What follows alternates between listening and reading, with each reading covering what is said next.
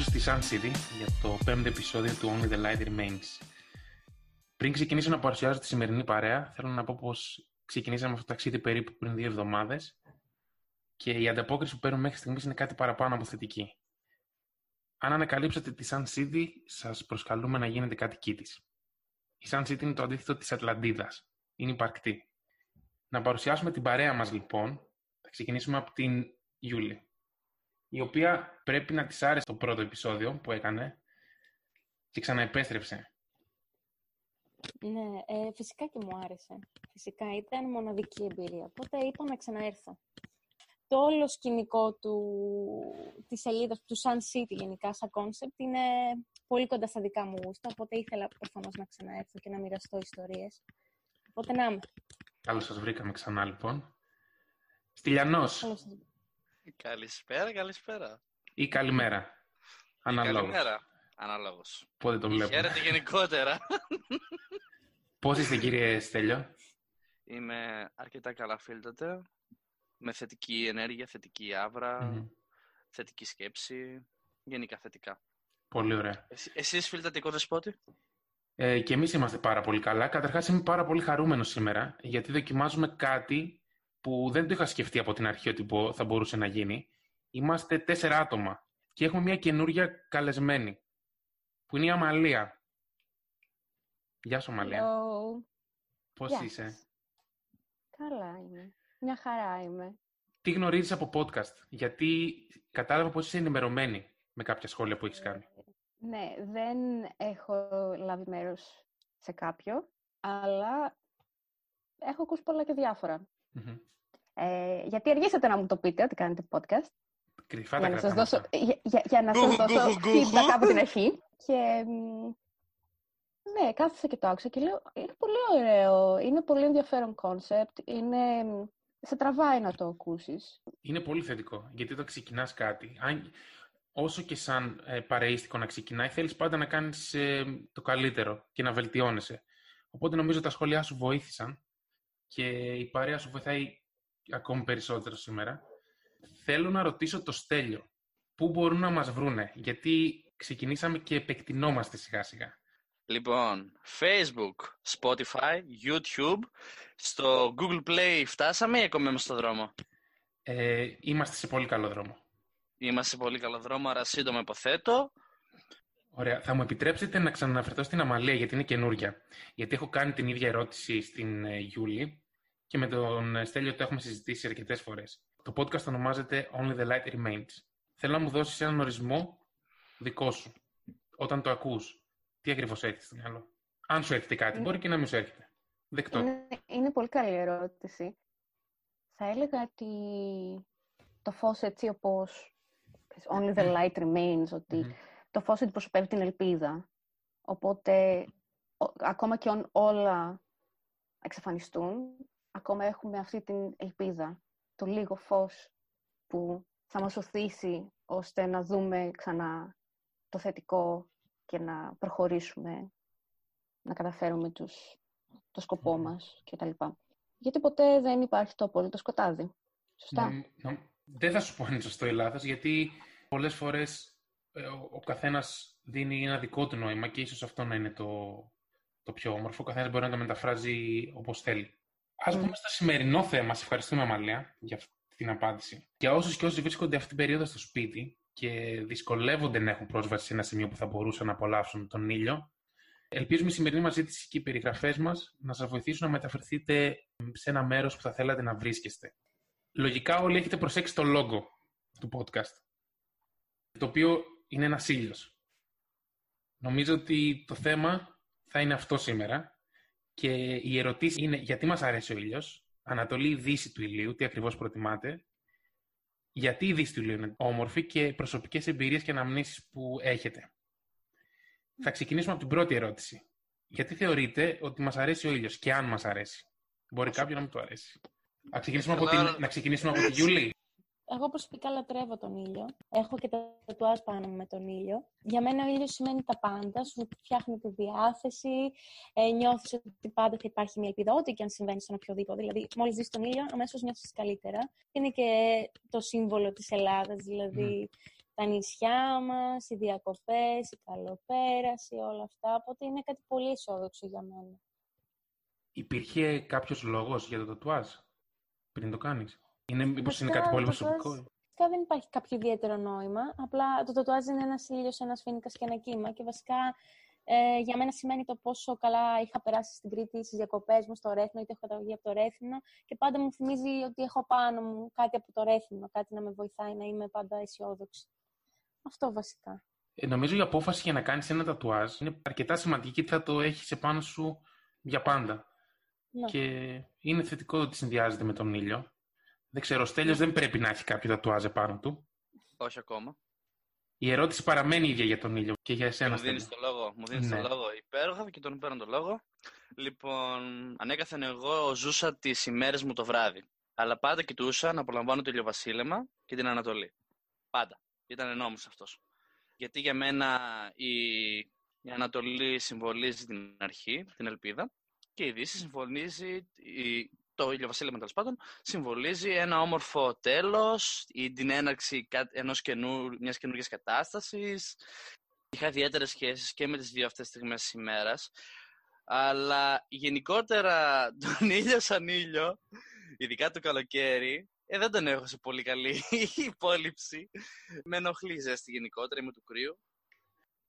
Όχι, όχι φίλε. Σαν το χίλιες φορές να έχει παγωνιά παρά να έχει κάψανο. Δεν, τον, δεν μπορώ να τον ανοιχτώ με τίποτα τον κάψανο. Με σκοτώνει. Αμαλία συμφωνείς. Α μην.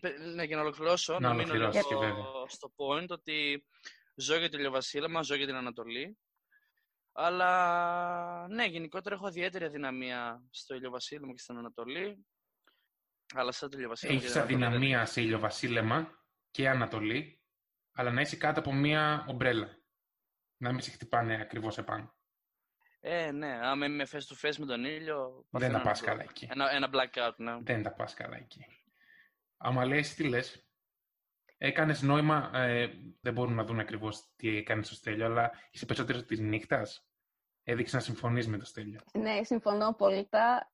Από πάντα ήμουν νυχτοπούλη και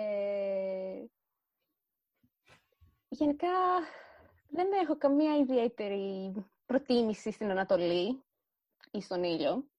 Είναι ωραία τώρα που ζω στην Αγγλία όταν έχει μέρες που είναι λιακάδα. Είναι, είναι πολύ ωραίες μέρες, αλλά ο ήλιος όπως είναι στην Ελλάδα, ειδικά το καλοκαίρι, όχι.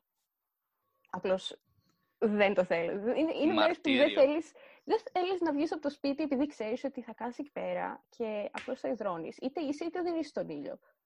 Είναι ωραία, μου αρέσουν οι μέρες με λιακάδα, αλλά όχι οι ζεστές μέρες, οι πολύ ζεστές. Υπάρχει μεγάλη κλιματική διαφορά ανάμεσα στις δύο χώρες. Ναι, ισχύει. Οπότε τώρα, αυτή την εβδομάδα, ας πούμε, που είχαμε πολύ καλό καιρό εδώ πέρα στην Αγγλία, ε, μ' άρεσε πάρα πολύ. Παρόλο το lockdown που, ξέρεις, βγαίνουμε έξω και τα λοιπά, είναι αυτό που είπε και η Ιούλη, ότι σου φέρνει μια αισιοδοξία όταν έχει καλό καιρό, όταν έχει λιακάδα.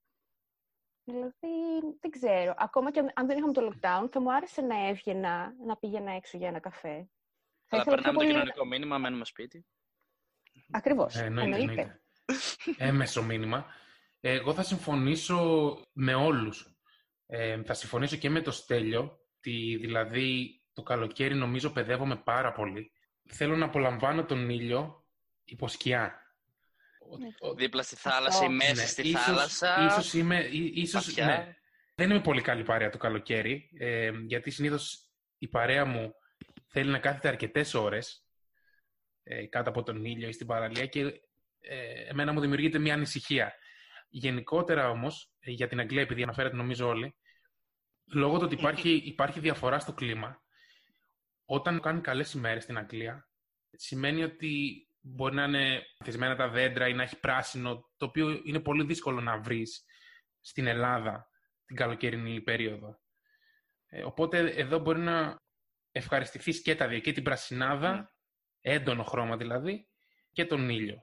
Κάπως έτσι το βλέπω εγώ. Τι, θα, τι προτιμάτε από τα δύο; Κοίταξε, επειδή εγώ έζησα άνοιξη, καλοκαίρι και φθινόπωρο στην Αγγλία, Φίλε, το καλοκαίρι στην Αγγλία ήταν μάλαμα. Δηλαδή το κατευχαριστήθηκα, μάξι θερμοκρασία 34 βαθμούς, όσο ακριβώς έπρεπε. Είσαι ίσα που ψιλοείδρωνε όταν έβγαινες έξω μεσημέρι, ας πούμε. Τέλειο. Ιδανικό. Ελλάδα. Άμα βγω έξω με 35 βαθμούς έξω εδώ στην Ελλάδα, θα αρχίσω να λιώνω σαν το παγωτό. Ό,τι χειρότερο. Φρίκη. Φρικαλέο. Μπορεί απλά. να ψήσω αυγά, λέει, πάνω σε αμάξι. Πάνω μου μπορώ να τα ψήσω στο αμάξι. Εκεί που θέλω να καταλήξω είναι ότι πραγματικά αυτό που μου έλειψε περισσότερο από την Αγγλία ήταν το, το κλίμα της. Γιατί παρόλο που, ας πούμε, είχε τις βροχές και τα λοιπά που, εντάξει, σε χαλάνε τη διάθεση, ας πούμε, σου χαλάνε την καθημερινότητα, οι θερμοκρασίες ήταν καλές. Για, για τα δικά μου τα γούστα, δηλαδή, είχε πολύ ιδανικές θερμοκρασίες. Άνοιξη, φθινόπωρο και καλοκαίρι η Αγγλία. Αφού έτσι όπως το έβλεπα ήταν το καλοκαίρι της Αγγλίας ήταν πάνω κάτω ίδιο με την άνοιξη της Ελλάδος που για μένα ήταν το ιδανικότερο, ας πούμε. Γιούλη, πώς πιστεύεις ότι τώρα με αυτή τη ζέστη, γιατί βρίσκεσαι στην Ελλάδα, ναι. σε συνδυασμό με το lockdown, το ότι πρέπει να είσαι μέσα, πώς πιστεύεις ότι θα μπορεί να βγει αυτή η περίοδος; Ναι, πολύ ωραία ερώτηση. Και βρίσκεσαι και στην Αθήνα, να πούμε. Ναι. Καζάνι. Κοίταξε, σκέφτηκα ότι αν το lockdown συνεχιστεί, απλά θα, πά, θα παραγγείλω online μια πισίνα του Τζάμπο θα βάλω, θα γεμίσω με λάστιχο και θα μου ρίχνει η μάνα μου παγάκι από πάνω. Και έτσι θα περάσει το lockdown στην Ελλάδα. Ναι, αν δεν έχουμε μέτρα, αν έχουμε πιο χαλαρά μέτρα, θα πάω στο Ρέθινο. Αυτό, αυτές είναι οι επιλογές. Αλλά γενικά στην Αθήνα την παλεύεις μόνο αν είσαι κάτω από air condition. Δεν μπορείς να βγεις αλλιώς. Δηλαδή βγαίνεις και είσαι σε μια φάση που μπορεί να είναι σαν. Κάτι, κάτι συμβαίνει. Διορθώστε με, Όμως νομίζω ότι και στην Αγγλία γίνεται το ίδιο. Όταν η θερμοκρασία εδώ μπορεί να γράφει ότι είναι 25 βαθμούς, λόγω του κλίματος μπορεί να νιώθεις ότι είναι 35 και περισσότερα. και επίσης εδώ, ίσως είναι και η υγρασία, ναι, αλλά εδώ δεν υπάρχουν μέρη που μπορείς να πας με air condition και να ευχαριστείς τον καφέ σου ή οτιδήποτε. Ε, δηλαδή εδώ αν έχεις ζέστη, είναι πάρα πολύ δύσκολα τα πράγματα. Το Only the Light Remains δεν είναι τυχαίο. Σας έχω έρευνα από Harvard. Για πες. Πώς σας φαίνεται; Ζέστανέ μας. Πρέπει να σας ζεστάνω. Λοιπόν, είναι από την ιατρική σχολή του Harvard. Αναφέρεται στα θετικά που μπορεί να πάρουμε από τον ήλιο. Θα αναφέρω μερικά. Είναι η ενίσχυση του νοσοποιητικού και της βιταμίνης D που βοηθάει στην καταπολέμηση ασθενειών, μείωση χολυστερόλης, βελτίωση λειτουργίας των νεφρών και όσον αφορά για την ψυχική υγεία, και αυτό μπορείτε να κάνετε σχόλιο εσύ που μένετε στην Αγγλία, για την ψυχική υγεία όταν απολαμβάνεις τον ήλιο, μειώνεται το στρες και βελτιώνεται κατά πολύ ποιότητα του ύπνου. Όσον αφορά το άγχος, η βιταμίνη D φαίνεται πως αυξάνει την τοπαμίνη και τη σερωτονίνη και πολλές ασθένειες φαίνεται να συνδέονται με την έλλειψη της βιταμίνης αυτής, όπως η αρθρίτιδα και η αρτηριακή πίεση. Βέβαια, μπορεί να προκαλέσει αρκετά προβλήματα αν κάθεσαι όλη την ημέρα. Τελευταία φορά που πήγαμε θάλασσα με φίλους, είχαμε πάει στην Κέρκυρα, καθόμουν κάτω από την ομπρέλα όλη την ώρα. Γιατί η θάλασσα ήταν λίγο παγωμένη, επειδή προφανώς δεν είναι σαν τη Χαλκιδική το να πηγαίνει Το Ιόνιο Πέλαγος είναι, έχει κρύα ρεύματα. Ισχύει αυτό, ναι. Και ε, ήταν καταπληκτικά, αλλά ήταν παγωμένη, οπότε δεν μπήκα μέσα. Ε, οπότε καθόμουν κάτω από την ομπρέλα όσο όλοι οι υπόλοιποι πήγαν να κάνουν δουλειές. Και το βράδυ ανακάλυψα ότι όλη μου η πλάτη είχε καεί. Πολύ κακό αυτό. Κάτω από, τον, κάτω από την ομπρέλα, έτσι. Οπότε, όχι, δεν θα ήθελα να κάτσω κάτω από τον ήλιο για να κάνω, ε, να μαυρίσω. Νομίζω ότι κρατάει μόνο ένα 10%. Ακόμη και αν κάθεσαι κάτω από την ομπρέλα, δεν σε προστατεύει 100%. Ε, ισχύει, ισχύει. Ε, και πάντα, πάντα χρειάζεται εντελειακό. Οπότε κάηκες κάτω από την ομπρέλα; Ναι. Έχω καεί εδώ και στην Αγγλία, έτσι. Ήμουν έξω για δύο-τρεις ώρες κάτω από τον ήλιο, έκανε 30 βαθμούς και κάηκα. Στην Αγγλία. Οπότε από τη μία βλέπουμε ότι μπορεί να έχει τόσα θετικά το να μπορείς να κάθεσαι στον ήλιο και να σε βοηθάει για αυτά που αναφέραμε. Από την άλλη όμως πρέπει να προσέχεις. Και... Εγώ αυτό που έχω σχετικά με αυτό που είπες πριν, κοίταξε. Στο μπαλκόνι μου, ρε φίλε, δεν θα έβγαινα ποτέ για να κάνω ηλιοθεραπεία, γιατί όχι απλά θα κεγόμουν, θα ήμουν σαν το ψάρι στο τηγάνι, πραγματικά στο λέω. Αν δηλαδή κάποιος ή κάποια θέλει να κάνει ναι. ηλιοθεραπεία στο lockdown, ναι. ποια είναι η επιλογή που έχει; Ε, θεωρώ λίγο τραβηγμένο το να κάνεις ηλιοθεραπεία Μάρτιο μήνα, αλλά άμα θες όπω και δίποτε. Εδώ κολυμπάνε ρε Μάρτιο. Ναι, άμα θες όπως και δίποτε Απρίλιο. Παιδιά, Απρίλιο έχουμε. Ναι, ναι, ναι, ναι, γράψτε. Τι γίνεται, έχουμε Μάρτιο. Γράψτε, Δεν τελείωσε πια. Εμείς εδώ έχουμε Μάρτιο. Ε, Εκεί σταμάτησε, η ζωή σταμάτησε τον Μάρτιο γι' αυτό. Ε, ε, Η ζωή σταμάτησε τον Μάρτιο, γι' αυτό έχω μείνει εγώ εκεί πέρα. Λοιπόν, Άσε ρε, ο Μάρτιος διέρχεται δύο χρόνια, πλάκα κάνεις. Πιστεύω Νομι- ότι εξαρτάται ναι. πάρα πολύ από το πού βρίσκεσαι. Ακόμα, δηλαδή, είσαι σε σπίτι, είσαι σε σπίτι με κήπο, είσαι σε διαμέρισμα, Σίγουρα, ε, έχετε σίγουρα. ταράτσα. Ξέρεις, οπότε μπορεί, ας πούμε, άμα είναι κάτι που σου αρέσει πολύ να κάνεις ηλιοθεραπεία όταν έχετε το καλοκαίρι και ζεσταίνει μέρες, δεν ξέρω εγώ, μπορεί, άμα θέλει ο άλλος να πάρει το ξαπλώστρο του, να ανέβει στη ταράτσα, να κάνει λίγο ηλιοθεραπεία και Μμ. μετά να ξαναπάει στο διαμέρισμά του.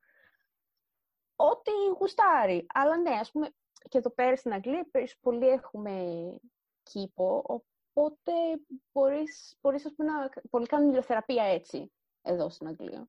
Αλλά εδώ πέρα δεν είναι το ίδιο όπως στην Ελλάδα.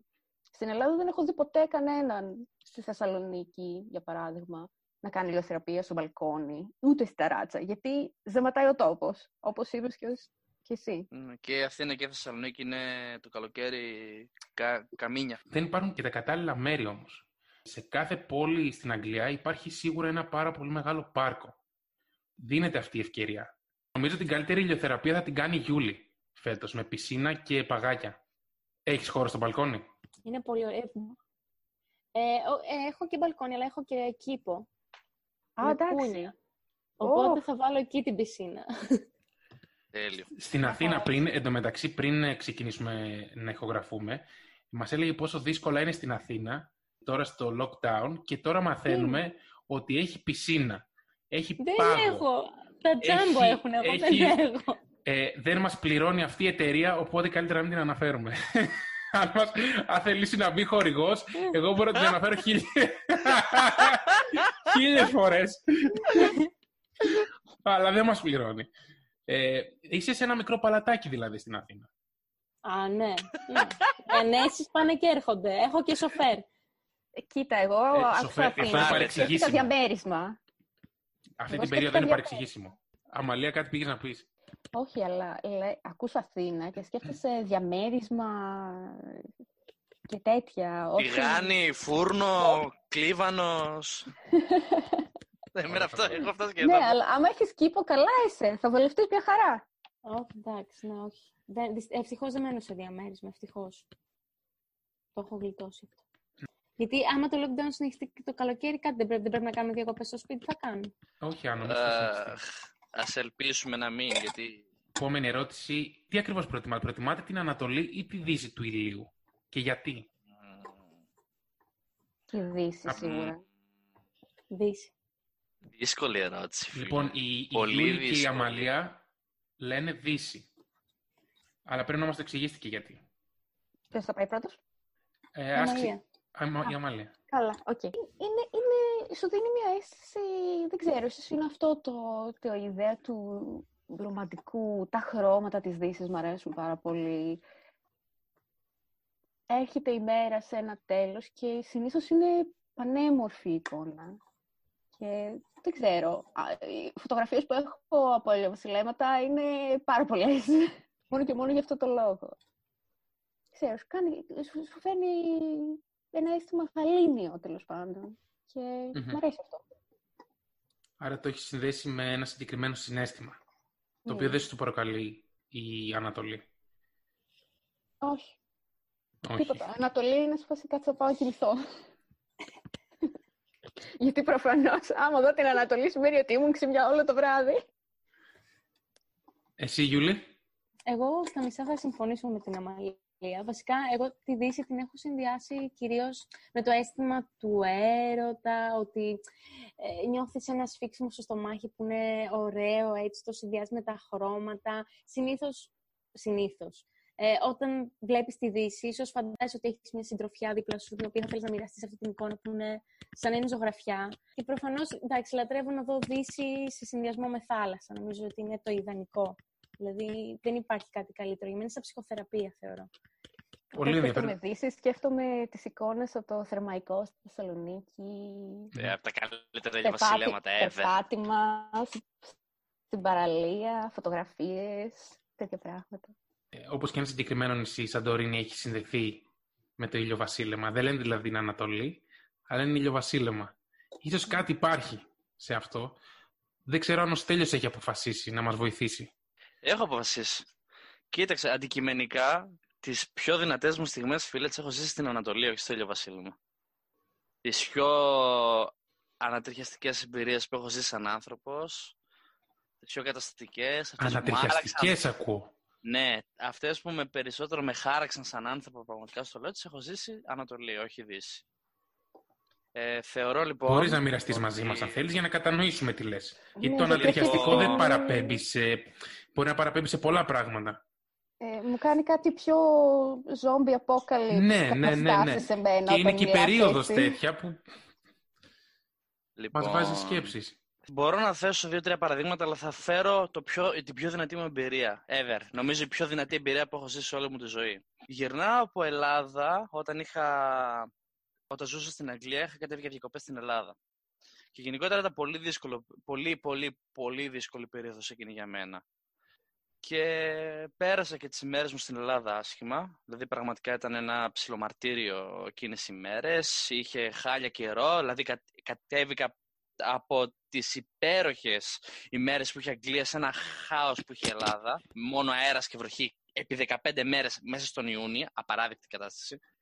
Και παιδιά που λέτε, ε, πετούσα απόγευμα, ήμουνα μεσάνυχτα στην Αγγλία και έπρεπε να περιμένω μέχρι το πρωί για να πάρω τα λεωφορεία και εκείνο το βράδυ, παρόλο που ήταν επικρατούσε αυτή η απόλυτη σκοταδίνη, η απόλυτη μαυρίλα μέσα μου, εκεί που άκουγα μουσική, έβλεπα σιγά σιγά ο ήλιος να σηκώνεται έξω από το Στάνστεντ, έπινα το καφεδάκι μου, Γενικά, μία, ένα συνδυασμό εικόνων, ήχων, μυρωδιών, δεν ξέρω πώς και τι, ένιωσα μια ανατριχίλα μέσα μου, απερίγραπτη. Ήτανε λες και εκείνη την ώρα, ξαφνικά φούντωσε η φλόγα μου και είχα τη δύναμη να κατακτήσω τον κόσμο ολόκληρο. Για λίγα δευτερόλεπτα δηλαδή, δεν ξέρω τι, τι, τι φως με έλουσε εκείνη την ώρα, αλλά δεν έχω νιώσει πιο δυνατή. Φωτισμένος ο Στέλιος μια πιο μεγάλη ενέργεια, μια πιο μεγάλη έκρηξη. Πεφωτισμένος. Ένας οργασμός συναισθημάτων θα λέγαμε για το Πραγματικά ρε φίλε, πραγματικά. Και σκάω το χαμόγελο τέλος πάντων την ώρα που παίζει και η μουσική από πίσω. Ερώτηση, ερώτηση, ερώτηση πριν συνεχίσεις. Πρέπει να σε διακόψω. Τι ακριβώς έπινες εκείνη την ημέρα; Τι ακριβώς έπινε εκείνη την ημέρα; Ναι. Καπουτσίνο γλυκό έπινα. Εντάξει, εντάξει. Καπουτσίνο γλυκό έπινα. Από τα... Δεν θέλουμε διαφήμιση, παιδιά. Πολλές διαφημίσει σήμερα και δεν μας πληρώνουν. Ήταν η καθαρή καφεΐνη, ήταν η υπερένταση, ήταν συναισθήματα, ήταν η μουσική, ήταν όλα. Ωραία. Την ώρα που βγήκα έξω για να πάω στο λεωφορείο 6.30-7 ώρα το πρωί, ήταν που μόλις ο ήλιος ξεκίνησε να φαίνεται, απλά έσκασα ένα χαμόγελο, γέμισα με μια απίστευτα θετική ενέργεια 24 ώρο και όλα άϊπνος πλέον. Γλαφυρός. απλά, ε, ναι, πλέον με απλή νύστα, αλλά θετική άβρα και ενέργεια, πήγα στο σπίτι. Θεωρώ ότι η Ανατολή είναι για μένα πιο σημαντική από την... Η Γιούλη φαίνεται να σε κατανοεί. Ναι. Τι σκέφτεσαι, Γιούλη. Να καταλάβω τι λέει. ε, Βασικά σκεφτόμουν ότι δούλευα στο Stanset και πολλές φορές όταν, ε, ε, όταν έβλεπα την Ανατολή σκεφτόμουν πότε θα πάω σπίτι μου να κοιμηθώ. Εγώ το συνέδεσα έτσι. Είναι αναλόγως με τα ωράρια φαντάζομαι. Αν δηλαδή δουλεύεις και Ναι. πρέπει να πας ε, με, το πρωί ε, στο Το σπίτι, πρωί, οπότε πέντε σίγουρα, ώρα, ναι. σίγουρα θα το συνδυάσεις με κούραση ε, και δεν έχεις ε, αυτή τη διάθεση να καθίσεις και να απολαύσεις τον ήλιο Ναι, και την σίγουρα. κατάσταση. Σι- Αλλά μερικές φορές αυτό που είπε ο Στέλιος, ότι έβλεπες τον ήλιο να βγαίνει και έλεγες όχι, δεν θα με ρίξει κούραση κάτι. Σου ένιωθες μία δύναμη. Είναι αλήθεια αυτό. Νομίζω ότι όλοι έχουμε βρεθεί σε ένα μέρος που τουλάχιστον έχουμε απολαύσει το ηλιοβασίλεμα, είτε προτιμούμε το ηλιοβασίλεμα είτε την Ανατολή. Είναι όλα αυτά τα χρώματα που μπορείς να δεις. Ε, Μόβ, πορτοκαλί, κόκκινο. Ε, αλλά είναι μια στιγμή που σου προκαλεί ένα αίσθημα έμπνευση, σου προκαλεί ρομαντισμό ε, και σε καθυλώνει. Το, εγώ θα πω ότι είμαι περισσότερο της δύσης του ηλίου. Και έχω συνδυάσει με ένα συγκεκριμένο μέρος, με ένα συγκεκριμένο νησί, στη Θάσο. Έχω περάσει τα περισσότερα χρόνια μου εκεί Η Γιούλη... Ε. Τι ακριβώς; Δεν σου αρέσει Στη το νησί; Θάσο- Όχι, στη Θάσο ήταν διορισμένος ο πατέρας μου όταν γεννήθηκα. Οπότε τον πρώτο Μμμ. χρόνο στη ζωή μου το πέρασα στη, Σα- στη Θάσο. Και έπαθα ένα μικρό σοκ. Αλλά εντάξει, μπορείς να συνεχίσεις. Δεν σου αρέσει το νησί; Ε, πού να Ήταν θυμάμαι, ενός ήμουν ενός χρονών. χρονού. βλέπω, βλέπω όμως ότι υπάρχει έτσι μια απογοήτευση, κάτι. Είναι κάτι προσωπικό Όχι, με απλά δεν το οικογενειακό. περίμενα. Ήταν επειδή συνήθως υπάρχουν άλλα νησιά. Είναι... Ήταν έκπληξη, νησί. φύτατε. Ναι, ήταν. Περιμέναμε κάτι στο Σαντορίνη που το έχεις πει και- πει και πριν. Σαντορίνη. Ναι, ναι, Και μας αυτό λες και δεν- Θάσος. Δεν περίμενα. Ε, Σαντορίνη δεν Ναι, έχω θα. πάει ποτέ. Ούτε εγώ. Ε, έχω Έχω πάει. Ακόμα. Ακόμα. ποτέ. Ναι, ακόμα. Ακόμα. μόνο Μια ακούω. μέρα. Είναι, είναι ο προορισμός των ζευγαριών. Είναι Ναι. τέλειος. Να σας πω λίγο γιατί θα τι ακριβώς έχω συνδυάσει και αν θέλετε συζητάμε και Εννοείται, για τη ρε Σαντορίνη, φίλε, για εσάς που εννοείται, έχετε ρε πάει. Νομίζω ότι από τότε που ήμουν ένα-δύο ε, χρονών, πηγαίνω σχεδόν κάθε καλοκαίρι στη Θάσο. Και σε ένα συγκεκριμένο μέρος είναι η Σκάλα Ποταμιάς, Γιούλη. Οκ. Α, γνωρίζεις. Ή α, γνωρίζετε εσείς. Και σε ένα συγκεκριμένο μέρος, σε μια συγκεκριμένη τοποθεσία, το σπίτι στο οποίο μένουμε έχει απόσταση 2 με 3 μέτρα από τη θάλασσα. Ακριβώς πίσω βρίσκεται το βουνό. Οπότε συνδυάζει πράσινο και θάλασσα. Και λόγω του ότι έχει εύκολη πρόσβαση στη θάλασσα, αφιέρωνα πάρα πολύ χρόνο να κάθομαι και να αναθεωρώ, να σκέφτομαι. Αλλά ήταν τόσο ήρεμα που έβγαζε πάρα πολλά συναισθήματα. Και είναι κάτι που μου έχει μείνει χαραγμένο για τη δύση του ηλίου. Και κάθε φορά που είμαι κάπου, ακόμη και αν δεν είμαι στη Θάσο, και είμαι σε δύση ηλίου, το μυαλό μου πηγαίνει κατευθείαν εκεί. Αν συνδυάσεις ένα πράγμα ε, με κάτι συγκεκριμένο, νομίζω το, το επαναφέρεις συνέχεια. Αλλά στη Καταλαβαίνω. Σαντορίνη δεν έχω πάει ποτέ, έχω πάει σκιάθο. Στη Σαντορίνη ποιος έχει πάει από εσάς; Εγώ, έχω πάει εγώ. Α, για πες μας, Γιούλη.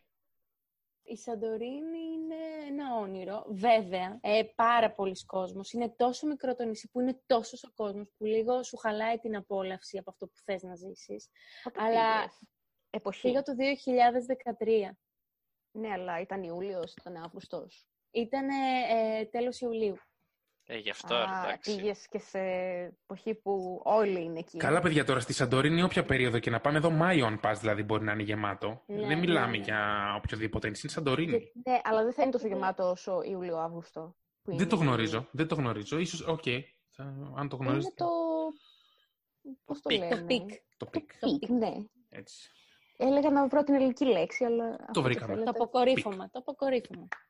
Μπράβο, ρε Γιούλη. Τη high σεζόν, upload. ναι. Ναι. Να το βοηθάει. Ναι, Οπότε, πολύ ωραία η Σαντορίνη. Ε, ναι, αυτό είχε πάρα πολύ κόσμο και λίγο με χάλασε. δηλαδή από αλλά όλη τη απ' την άλλη- Σαντορίνη αυτό θυμάσαι; Όχι, όχι. Θα, θα πω, θα πω, θα πω. Βασικά Περιμένω. έχει, έχει περίεργες παραλίες. Δηλαδή πήγα στην παραλία με τη μαύρη άμμο που δεν, είχα- δεν είχα ξαναδεί κάτι παρόμοιο στη ζωή μου. Ε, και εκεί πέρα η θάλασσα, δεν ξέρω, έχει, έχει πολύ βαθιά νερά και σκούρα. Και όταν ήταν το ηλιοβασίλεμα, αισθανόσουν ότι δεν έχεις ξαναδεί. Δεν ξέρω γιατί. Είναι σαν να μην έχεις ξαναδεί ποτέ σου ηλιοβασίλεμα. Ήταν σαν να ήταν η πρώτη σου φορά. Και όλοι οι άνθρωποι όταν δει ο ήλιος χειροκροτάνε, υπάρχει απόλυτη σιγή. Αισθάνεσαι ότι είναι κάτι, κάποιος το περιγράφει, δεν το ζεις πραγματικά. Οπότε τι θεωρείς ότι κάνει αυτό το νησί ιδιαίτερο; Δεν ξέρω. Ίσως, ή σίγουρα και όλο αυτό το mood που είναι ζευγάρια και γίνονται Μμμ. εκεί γάμοι και αυτά και σίγουρα το ότι η, η τόση ομορφιά και ότι είναι τόσο ψηλά λόγω του ηφαιστείου είναι ο συνδυασμός όλων αυτών. Είναι, είναι κάτι πολύ μοναδικό.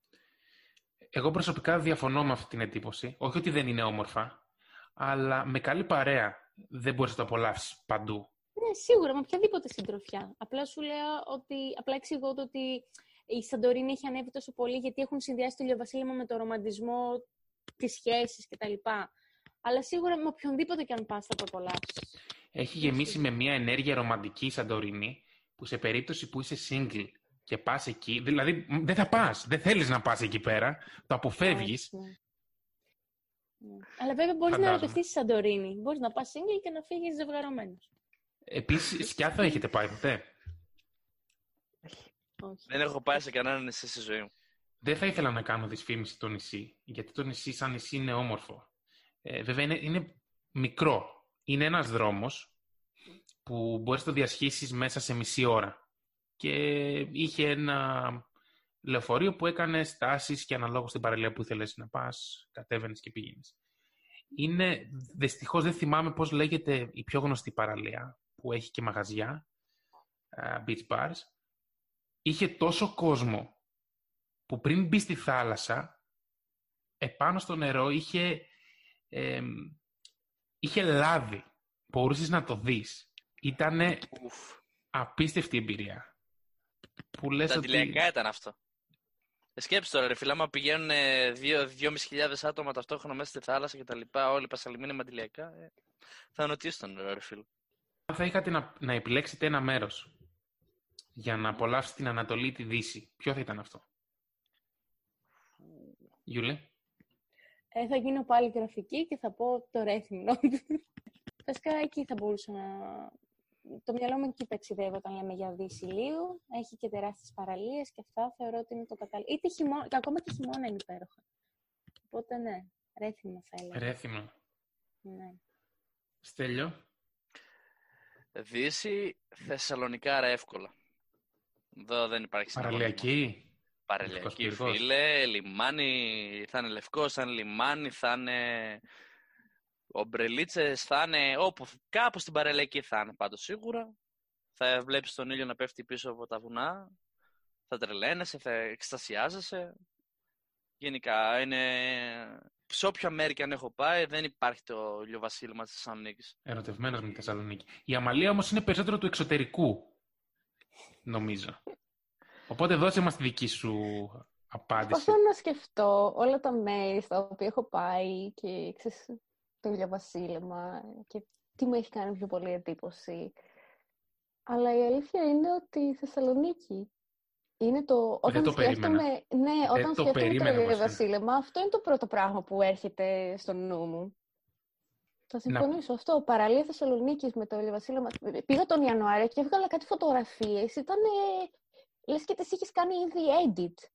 Έτσι, ήταν πανέμορφα εκεί και δεν ξέρω. Ε, νομίζω ότι το Βασίλειο πάντα ήταν πιο όμορφο εκεί. Έχει κάτι πολύ ιδιαίτερο η Θεσσαλονίκη και το θέμα είναι ότι η Γιούλη δεν έχει πάει ποτέ στη Θεσσαλονίκη. Ακόμα! Δεν έχει τύχει να πάω. Τι να κάνω; Αυτό δεν συμβαίνει έτσι. Ούτε ξιστά πέρασε.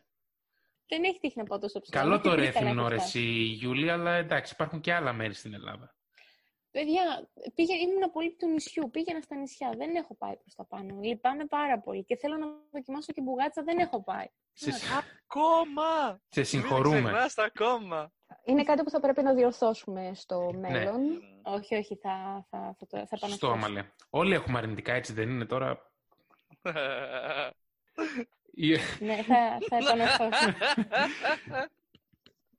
ε, δεν περίμενα, αλήθεια δεν περίμενα να το πει αυτό η Αμάλια, για να συστηθείς και στο κοινό σου, ότι έχεις ταξιδέψει αρκετά. Έχεις mm. βρεθεί και Αυστραλία, για παράδειγμα. Ναι. Και παρόλα αυτά στηρίζεις Ελλάδα. Θεσσαλονίκη, συγκεκριμένα. Ναι, νομίζω... Νομίζω ότι η Βασίλεμα πάντα ήταν πιο όμορφο εκεί. Δεν ξέρω. Προσπαθώ να σκεφτώ όλα τα μέρη, σου λέω. Και... Αλλά νομίζω ότι απλώς εξακολουθεί να είναι η Θεσσαλονίκη τα χρώματα και το αίσθημα, το, έτσι, το χαλαρό, το να περπατάς εκεί στην παραλία ε, την ώρα που είναι το ηλιοβασίλεμα. Δεν το έχω ζήσει αυτό κάπου αλλού. Και εγώ δεν το περίμενα. Γιούλια, έχεις ακούσει για Θεσσαλονίκη, γιατί να δεις δύσκολο από κοντά.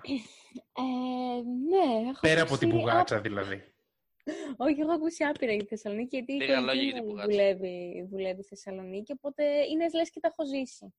Οπότε έχω ακούσει πάρα πολλά πράγματα για τη Θεσσαλονίκη. Και ήταν και να πάω, ήταν να πάω τώρα που γύρισα από την Αγγλία και έτυχε ο κορονοϊός.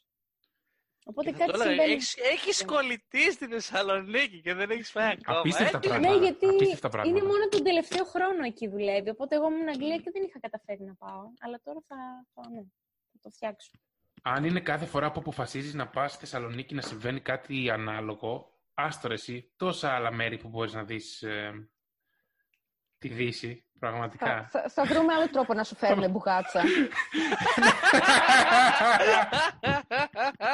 Ε, άμα φέρετε μπουγάτσα, φέρετε και τρίγωνα πανοράματος, τουλάχιστον να δοκιμάσω αυτά που θέλω. Ποιο ήταν το πιο όμορφο ηλιοβασίλεμα, πού ήταν και με ποιον ήταν; Λογικά ήταν... έχω τρεις διαφορετικές περιπτώσεις που είναι έτσι πολύ δεμένες με το Θέλουμε να τις ακούσουμε και τις τρεις. Ε, η μία ήταν τώρα τελευταία τον Ιανουάριο που πήγα και ε, ήμασταν στην παραλία με την κολλητή μου και με το αγόρι της και απλώς περνούσαμε τόσο καλά και ήταν απλώς μαγευτική εικόνα. Δηλαδή, να, σου, να σας στείλω φωτογραφίες να τις δείτε, έτσι. Περιμένουμε. Ήταν απλώς, ήταν όλο έτσι ένα, ένα μοβ, ροζ, κόκκινο πράγμα, ένα, ένα gradient εκεί πέρα, λες και, λες και είχες περάσει τα πάντα από το Photoshop, έτσι. Ε, και απλώς ήταν το ότι θα έλεγες ότι α, είναι κολλητή και το αγόρι και λες α, θα νιώθεις ας πούμε ξέρεις σαν third whale. Αλλά δεν είναι καθόλου έτσι. Ήταν απλώς καταπληκτικά. Και ήμασταν εκεί δίπλα στο Λευκό Πύργο, οπότε είχε, είχε πολύ ωραία αίσθηση. Μου έχει τύχει προσωπικά και εμένα αυτό που λες ναι. ότι υπό άλλες συνθήκες μπορεί να επηρεαζόσουν που ήταν σε σχέση και όλα αυτά. Ε, αλλά προσωπικά νομίζω ότι αποσυνδέομαι από όλους και από όλα. Όταν βρίσκομαι μπροστά σε ένα τέτοιο θέαμα, κατά έναν περίεργο τρόπο αποσυνδέομαι. Δεν υπάρχουν σκέψεις εκείνη τη στιγμή. Ε, μπορεί να υπάρχει κάτι που σε στεναχωρεί. Εκείνη τη στιγμή όμως δεν υπάρχει. Είναι σαν ένα φάρμακο, είναι σαν παυσίπονα. Τουλάχιστον προσωπικά το νιώθω έτσι εγώ. Καλά, όλοι είμαστε εκεί πέρα με το κινητό να βγάζουμε φωτογραφίες, να βγάζουμε selfie, να μιλάμε για το πόσο όμορφο είναι, απλά. Σίγουρα ήταν ένα ηλιοβασίλεμα που θα θυμάμαι για πολύ καιρό. Αυτό ήταν το πρώτο, τον Ιανουάριο. Ε, είπα τρία, ε. Mm, άλλα δύο. Το άλλο ήταν ε, αρκετά χρόνια πριν. Είχαμε πάει με ένα ολόκληρο group φίλων τον Ιούνιο στο Pride Parade στη Θεσσαλονίκη. Ε, και κάνουμε όλη εκεί την παρέλα που περπατάς γύρω-γύρω τσιμισκή και κάνεις τον κύκλο. Και ε, κάποια στιγμή, είναι πολύ κοντά στη, την ώρα του ηλιοβασιλέματος και ε, όταν φτάσαμε σε εκείνη τη στιγμή που γινόταν το τελείωνε το ηλιοβασίλεμα, ήμασταν όλοι στην παραλία και υπήρχαν όλα αυτά τα, τα συναισθήματα από το, από το pride, την παρέλαση, το ότι γύρω σου είχες ε, τόσο διαφορετικά άτομα και όλοι ήταν ανοιχτοί και είναι, είναι απλώς πολύ ωραία αίσθηση το ότι ξέρεις, α, ε, έχει φτάσει ας πούμε, και, και η πόλη μου να είναι ανοιχτή προς άτομα LGBTQIA mm-hmm. κτλ. κτλ. Άρα πέρα, από, ε, πέρα από το φυσικό περιβάλλον που μπορείς να απολαύσεις ε, τον ήλιο, μπορεί να προσθέτεις κάτι από την υπάρχουσα κατάσταση εκείνη τη στιγμή, από την παρέα σου, από το τι βιώνεις. Ίσως να ναι. προσθέτει κάτι σε αυτή την σίγουρα, εμπειρία. Σίγουρα, κάνει την εμπειρία πιο έντονη, πιστεύω. Αυτό ήταν το δεύτερο. Ποιο ήταν Τρίτο. το τρίτο. Το οποίο είναι πάλι στη Θεσσαλονίκη, να φανταστώ. Ναι, φυσικά. Πλάκα κάνεις. Όλα είναι στη Θεσσαλονίκη. Θα έλεγα ότι ήταν οι φορές που όταν ήμουν σε έναν, δούλευα σε έναν εθελοντικό οργανισμό στον οποίο φέρναμε άτομα από το εξωτερικό φοιτητές ε, για να δουλέψουν σε εθελοντικά, σε ΜΚΟ, στη Θεσσαλονίκη, στη Χαλκιδική, κατασκηνώσεις το καλοκαίρι και τέτοια πράγματα. Και τους έπαιρνα, τα έπαιρνα αυτά τα παιδιά που έρχονταν και τους έκανα tour και πολλές φορές ε, καταλήγαμε την ώρα του ηλιοβασιλεύματος κοντά στο Λευκό Πύργο, που θα καθόμασταν, θα γνωριζόμασταν όλοι περισσότερο, θα υπήρχε, ε, ξεκινούσε, ας πούμε, μια, η εμπειρία τους, η δική τους εμπειρία και ήμουν και εγώ ένα μικρό κομμάτι αυτής της εμπειρίας που θα ζούσαν όταν θα πήγαιναν για δύο μήνες, ξέρω εγώ, στην κατασκηνωση να δουλέψουν. Και πάντα ήταν έτσι, μια εικόνα την οποία μπορώ να κλείσω τα μάτια και κατευθείαν... Να να, ναι, κατευθείαν είμαι εκεί. Είναι κάτι που γίνεται μόνο με το ηλιοβασίλεμα της Θεσσαλονίκης. Αποτυπώνονται κατευθείαν στη μνήμη. Γιούλη, ε, είναι ένα, δύο, τρία, τέσσερα. Θα πω δύο που είναι σημαντικά για μένα. Είναι πάρα πολλά που είχα. Ε, ήταν γύρω στα πέντε, αλλά θα, πω, θα μείνω στα δύο αυτά. Το πρώτο είναι τον σπουδάζα Ρέθινο. Περί... Όχι, δεν θα πω για το Ρέθινο. Είναι η στιγμή. Δικός σου αυτό, προσωπικό. Μπορεί να είναι. Ναι, ενώ σπούδαζα ε, στο τμήμα κοινωνιολογίας και ήμουν δεύτερο έτος. Όπου στο δεύτερο έτος εγώ ήμουν στην αιστεία και μας μεταφέρανε στι αιστείε που είχαν στο πανεπιστήμιο, ακριβώς στο πανεπιστήμιο. Το οποίο πανεπιστήμιο έχει κάποιο ύψος. Ε, και ε, μόλις μετακόμισα, έβαλα τα πράγματα μου στο δωμάτιο και αυτά, βγήκα στο μπαλκόνι και είδα. Δεν υπάρχει τίποτα να, να εμποδίζει τη θέα μου και είδα τη θάλασσα, τον ήλιο ε, και τα στάχια που κάνανε έτσι. Δεν μπορείτε να δείτε βασικά πώς κάνανε, αλλά καταλαβαίνετε. Ε, Δεξιά και αριστερά. Πέρα εδώ. Ναι. και εντάξει, ένιωσα ότι δεν το πιστεύω. Παιδιά, καταστρέφετε το ρομαντισμό μου.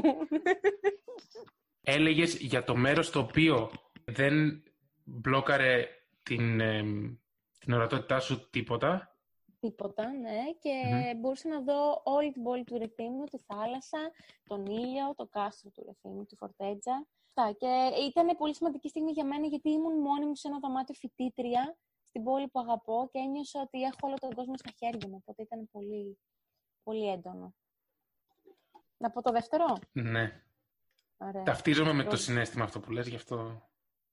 Ναι, όχι, αυτό το συνέστημα με τον ήλιο τον έχω, το έχω πάρα πολύ συχνά γενικά καλό, καλός ή κακός. Ε, το δεύτερο είναι βασίλειο στη Σαντορίνη, όπου δεν είχα πάει μόνη μου, είχα πάει με την τότε σχέση μου. Αλλά άσχετα με τη συντροφιά, γενικά εκείνη την περίοδο νιώθω πολύ καλά με τη σχολή μου, με τη ζωή μου, το ότι ήταν οι πρώτες μου διακοπές που είχα ένα σύντροφο σαν 20χρονο και πηγαίναμε κάπου μαζί, που το αποφασίσαμε μαζί. Και το ηλιοβασίλεμα είχε τελείως διαφορετική ενέργεια για μένα εκείνη τη χρονιά. Ένιωθα ενήλικη, ένιωθα ότι μπορώ να απολαύσω κάθε στιγμή, ότι βλέπω κάτι το οποίο το κατέκτησα μόνη μου. Και προφανώς ότι ήταν και τελείως, κάτι τελείως διαφορετικό που δεν είχα ξαναδεί. Το όλο συνέστημα. Αυτά. Πολύ όμορφο και περιγραφικό και της Αμαλίας και της Γιούλης. Και έρχεται η σειρά του Στέλιου και μετά θα πω κι εγώ. Το πρώτο ηλιοβασίλεμα φίλτατε που μου έρχεται ήταν στο λιμάνι του Γκλώστερ. Περπατούσα... Και ήθελα να σε ρωτήσω. Ναι. Περπατούσα μελαγχολικά να το πω. Ήταν οι μέρες που είχα πάρει απόφαση ότι θα φύγω από Αγγλία πλέον. Και γενικότερα επικρατούσε μια πιο... μια μελαγχολία ήξερα ότι ήταν να φύγω δηλαδή πλέον σίγουρο, ήξερα και το πότε θα φύγω. Είχα μπει στο mood της εσωτερήκευσης. Και έκανα λοιπόν το απογευματινό μου περπάτημα γιατί δεν δούλευα τότε στο λιμανάκι του Γκλώσσερ, το οποίο τυχαίνει να έχει έναν παράδρομο κατά μήκος του παραπόταμου που πάει στη θάλασσα τέλος πάντων και αυτός ο δρόμος περνάει μέσα από ένα δασάκι, περνάει, περπατάς παράλληλα με το, με το ποτάμι του Γκλώστερ και είναι γενικά επικρατεί ένα πολύ πολύ όμορφο το κλίμα κανάλι. Εκείνο το κανάλι, ναι.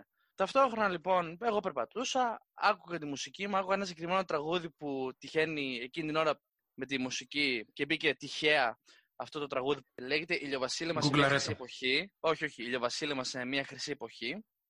Τυχαία την ώρα που έπεφτε ο ήλιος, ας πούμε. Και για μένα άκουγα, άκουγα εκείνο το τραγούδι εκείνη την ώρα, περπατούσα, έβλεπα τον ήλιο να πέφτει και, και πραγματικά ένιωσα εκείνη την ώρα πως ήταν όντως ένα ηλιοβασίλεμα σε μια χρυσή εποχή, γιατί ήξερα ότι ήταν να φύγω και συνδυάστηκε έτσι με στο μυαλό μου ότι, ότι πλησιάζει το τέλος μιας εποχής και η πτώση του ήλιου στις τελευταίες όμορφες ημέρες του φθινοπόρου ήταν όλο αυτός ο, συνδυαστικ...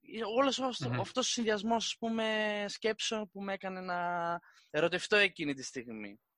Η δεύτερη μου έτσι χαρακτηριστική στιγμή με ηλιοβασίλεμα που πραγματικά τη θυμάμαι και ανατριχιάζω ήταν σε μια πιο όμορφη περίοδο, πιο χαλαρή, όταν είχα μόλις τελειώσει το σχολείο και καθόμουν με την κολλητή μου στο λιμάνι της Θεσσαλονίκης. Είχαμε συζητησάρες, ταυτόχρονα βλέπαμε τον ήλιο να πέφτει. Εκείνη την ώρα είχα μία αίσθηση πληρότητας. Ένιωσα ότι όλα βαδίζανε τέλεια. Δεν πήγαινε τίποτα λάθος, είχα τον κόσμο στα χέρια μου, 18 πλέον δυνατός, ότι το μέλλον είναι λαμπρό, όλες αυτές οι όμορφες σκέψεις που κάνει ένας νέος, ας πούμε, ότι τελειώνει με το σχολείο και μπαίνει σε ένα άλλο mood πλέον και ήταν και η παρέα της κολλητής φανταστική. Ήταν γενικά πάλι μιας, ένας συνδυα... υπέροχος συνδυασμός σκέψεων που απλά εκτόξευσε τη, τη στιγμή στον αέρα και τη χάριξε στη μνήμη μου. Και τώρα σε κάτι πιο πρόσφατο, ζώντας λίγο... Η παιδείο πάει στο τρίτο. Ναι, πάω στο τρίτο λοιπόν και τελευταίο. Ζώντας λίγο περίεργες στιγμές το... τους τελευταίους μήνες. Λίγο Αυτό πρόσφατο μια... Ε, ναι. Έκανα το απογευματινό μου τρέξιμο λοιπόν. Ε, έτυχε εκείνη την ώρα που εγώ έτρεχα παθιασμένος, είχα κάνει τα χιλιόμετρά μου, είχα, τα είχα φτύσει κουρασμένος όσο δεν πήγαινε. Την ώρα λοιπόν που βάδισα στο δρόμο, εδώ που ζω τέλος πάντων, έχουμε, ζω σε ένα χωριό και παραδίπλα σε, σε απόσταση 2-3 χιλιόμετρων υπάρχει και ένα άλλο χωριό. Και κάνω αυτή την απόσταση με τρέξιμο κάθε μέρα σχεδόν. Όποτε μου δίνει τη δυνατότητα. Και την ώρα λοιπόν που επέστρεφα από το άλλο χωριό, είχα τον ήλιο στην πλάτη μου και ενώ φαινόταν ο ήλιος ας πούμε και ήταν καθαρό το σημείο του ηλιοβασιλέματος, από πάνω είχα σύννεφα βροχής και ξεκίνησε να βρέχει. Και ταυτόχρονα την ώρα που ξεκινούσαν να πέφτουν οι πρώτες σταγόνες, μπήκε ένα πολύ δυναμικό τραγούδι στη, την ώρα που άκουγα πάλι μουσική τυχαία. Όπως καταλαβαίνετε, έχω συνδέσει πολλές στιγμές με τη μουσική και την ατομικότητα, ναι, έτσι. Και ξεκίνησε να βρέχει ακριβώς την ώρα που ξεκίνησε και το τραγούδι. Είχα τον ήλιο να μελούζει από πίσω, είχα τη βροχή να μελούζει κυριολεκτικά. Και ξανά ένιωσα μια τεράστια αίσθηση πληρότητας ότι κάνω κάτι σωστά, ότι βαδίζω ξανά σωστά μετά από καιρό, ότι ξαναβρίσκω τον εαυτό μου επιτέλους. Με έκανε να νιώσω μια ευημερία που είχα να νιώσω καιρό και με γέμισε με ελπίδα. Αυτό πρόσφατο σχετικά, δηλαδή είναι στον μήνα πάνω, ας πούμε. Καταλαβαίνω πώς έχω ακούσει ότι και οι τρεις από εσάς έχετε συνδυάσει το ηλιοβασίλεμα είτε με παρέα, είτε με μουσική. Οι δικές μου εμπειρίες είναι, θα πω, αρκετά μοναχικές. Τουλάχιστον αυτές που μου έχουν ε, παραμείνει χαραγμένες. Δεν θέλω τη στιγμή που απολαμβάνω αυτό το θέαμα να με εμποδίζει τίποτα. Ε, δεν έχω κάποιο συγκεκριμένο μέρος να πω, είναι η αλήθεια, αλλά αν πρέπει θα αναφέρω και εγώ Θεσσαλονίκη και Θάσο, αλλά οπουδήποτε και αν βρίσκομαι, ψάχνω ευκαιρία να, να δω το ηλιοβασίλεμα. Όσες φορές έχει τύχει να έχω μουσική ή παρέα, δεν είναι το ίδιο. Ίσως γιατί φορτίζεται περισσότερο συναισθηματικά. Δηλαδή, όπως, για, ε. όπως, για, ναι, όπως για παράδειγμα ο Στέλιος είπε ότι είχε ένα συγκεκριμένο τραγούδι που μπορεί βέβαια να τον βοήθησε, αλλά εμένα προσθέτει ένα επιπλέον συνέστημα σε όλο αυτό. Ε, και πολλές φορές μπορεί να είναι λίγο πιο μελαγχολικό. Διότι δίκο παμαχαίρι είναι αυτό. Είναι... Ναι, διότι είναι η, στιγμή, είναι η στιγμή που απολαμβάνεις τον ήλιο, όπως δηλαδή ξεκινάει μια μέρα, και εκείνη τη στιγμή χάνεται. Είναι η στιγμή που εκεί που περιμένεις να απολαύσεις τον ήλιο, γνωρίζεις ότι έρχεται η στιγμή να σταματήσει και μπαίνει το βράδυ. Οπότε το δικό μου συνέστημα έρχεται και μπερδεύεται λίγο εκείνη τη στιγμή. Μπορεί να είναι κάτι πανέμορφο και να το απολαμβάνω, αλλά την ίδια στιγμή υπάρχει και μια μελαγχολία. Δεν ξέρω αν το έχετε νιώσει αυτό. Αλλά σαν, σαν μέρος... Α, και μπορώ να πω ότι και τις Ανατολές και τα ηλιοβασιλέματα στην Αγγλία τα χάρηκα πολύ. Απλά έχει μια άλλη μαγεία να τα ζεις από τους τόπους στους οποίους μεγάλωσες, γιατί κάνεις και ένα reflect στον εαυτό σου εκείνη την ώρα. Αυτές τις λέξεις θέλω. Δηλαδή, εγώ προσωπικά, ας πούμε, όταν είμαι στη Θεσσαλονίκη, επειδή θυμάμαι τα ηλιοβασιλέματα μικρός και τα ζω και τώρα και είμαι σε φάση πόσα χρόνια έχουν περάσει, πάντοτε βρίσκομαι σε κάποια συγκεκριμένα σημεία στη Θεσσαλονίκη.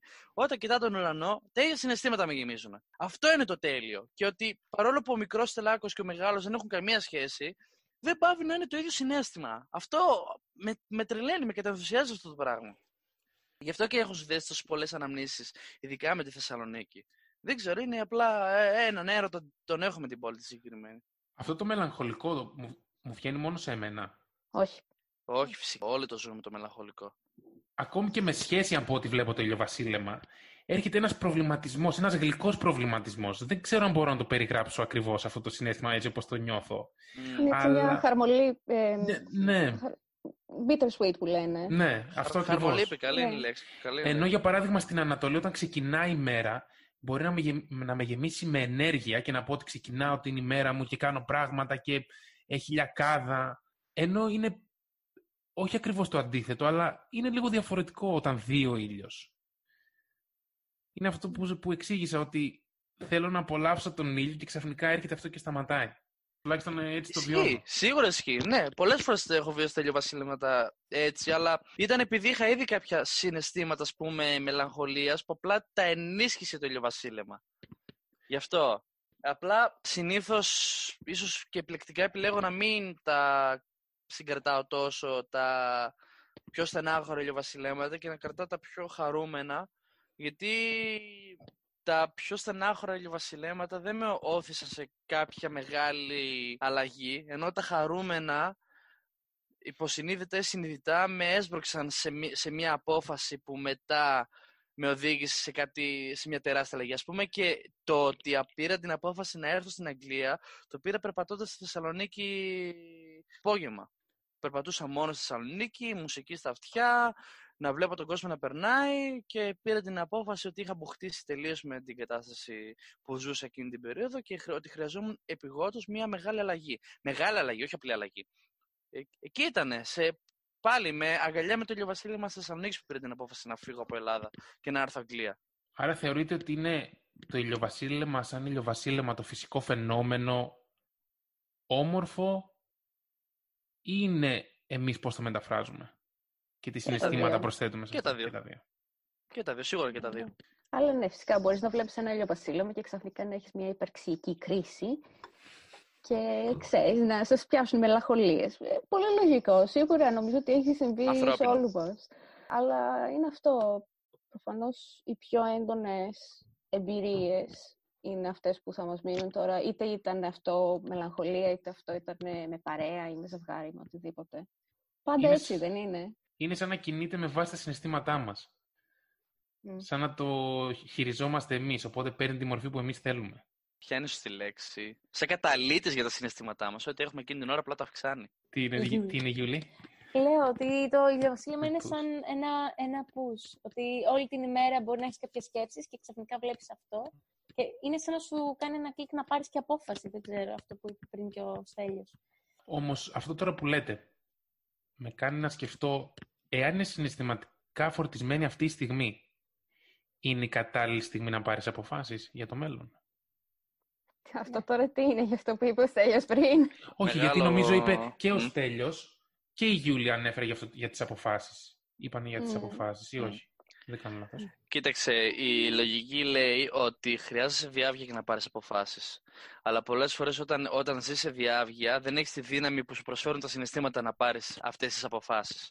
Γι' αυτό θεωρώ και πιστεύω ότι με τα συναισθήματα είναι που κάνεις μεγαλύτερες αλλαγές στη ζωή σου. Θα το σκεφτείς καλύτερα και θα το οργανώσεις καλύτερα σε διάβγεια, αλλά όταν έχεις τα συναισθήματα είναι που θα πάρεις την απόφαση.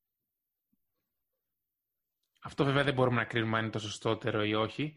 Επειδή είπαμε αρκετές φορές ότι ίσως να είναι πώς θα μεταφράζουμε εμείς, σκέφτομαι εάν είναι μελαγχολική εκείνη η στιγμή που πάρουμε τις αποφάσεις, θα είναι καλύτερη ή πιο παραγωγική.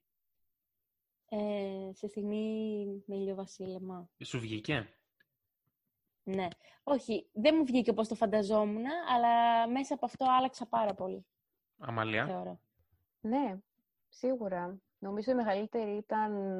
Ε, τώρα θα μου πεις παράδοξο που δεν ανόμασα αυτό σαν αγαπημένο ηλιοβασίλεμα στην Μαροκινή Σαχάρα.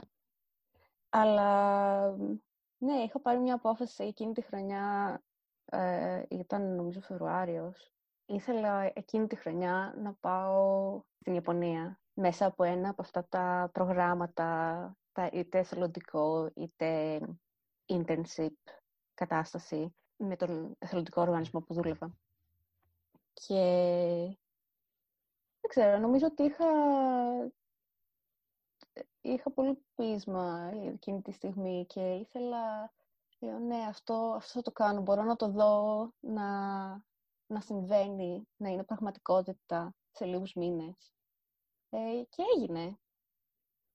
Παρόλα τα πράγματα που είχαν συμβεί, εκείνη ήταν η χρονιά που είχε συμβεί το τσουνάμι στην Ιαπωνία. Και η Αμαλία και η Γιούλη να μην πάρετε αποφάσεις, έτσι. Αν είναι να πάρετε αποφάσεις, ε, μπορεί να διαλυθεί το σύμπαν. Πολύ πιθανό. Αλλά ας μην το κάνουμε αυτό. Εγώ μπερδεύομαι στα, στα ηλιοβασιλέματα και στις αποφάσεις. Δεν νομίζω ότι το μυαλό μου είναι αρκετά καθαρό ώστε να, να πάρω απόφαση. Μου έχει τύχει να προσπαθήσω να βρω το κατάλληλο μέρος, να περπατήσω, ε, να διάσει έτσι το μυαλό, όπως λέμε. Αλλά λόγω του ότι ήταν αρκετά συναισθηματικό, ήταν σαν ο εγκέφαλός μου απλώς να προσπαθούσε να διώξει τις σκέψεις. Οπότε δεν μπορώ να πω ότι με βοήθησε πάρα πολύ εκείνη τη στιγμή. Όμως, ε, εάν μετά από αυτή τη βόλτα ή αν αφιερώσω χρόνο σε αυτό το μέρος, πάρω το χρόνο μου και αισθανθώ όμορφα, μετέπειτα αυτό μπορεί να με βοηθήσει. Αλλά εκείνη τη στιγμή θέλω να το ζήσω στο 100% αυτή την εμπειρία. Καταρχάς, θέλω να σε ευχαριστήσω και τους τρεις και, και τη Γιούλη που ξανά ήρθε για ακόμη ένα επεισόδιο. Χαρά μου, χαρά μου. Για το Στέλιο, για τις ε, περιγραφές του. Μας μετέφερε ακριβώς εκεί που έχει βρεθεί. Τιμή μου και χαρά μου. Και για την Αμαλία, που ήταν η πρώτη φορά που συμμετείχε σε όλο αυτό και είχε να μας δώσει μια εικόνα και από άλλα μέρη επάνω στη γη. Δεν, δεν ήταν πολλά, περισσότερα ήταν πάλι στη Θεσσαλονίκη.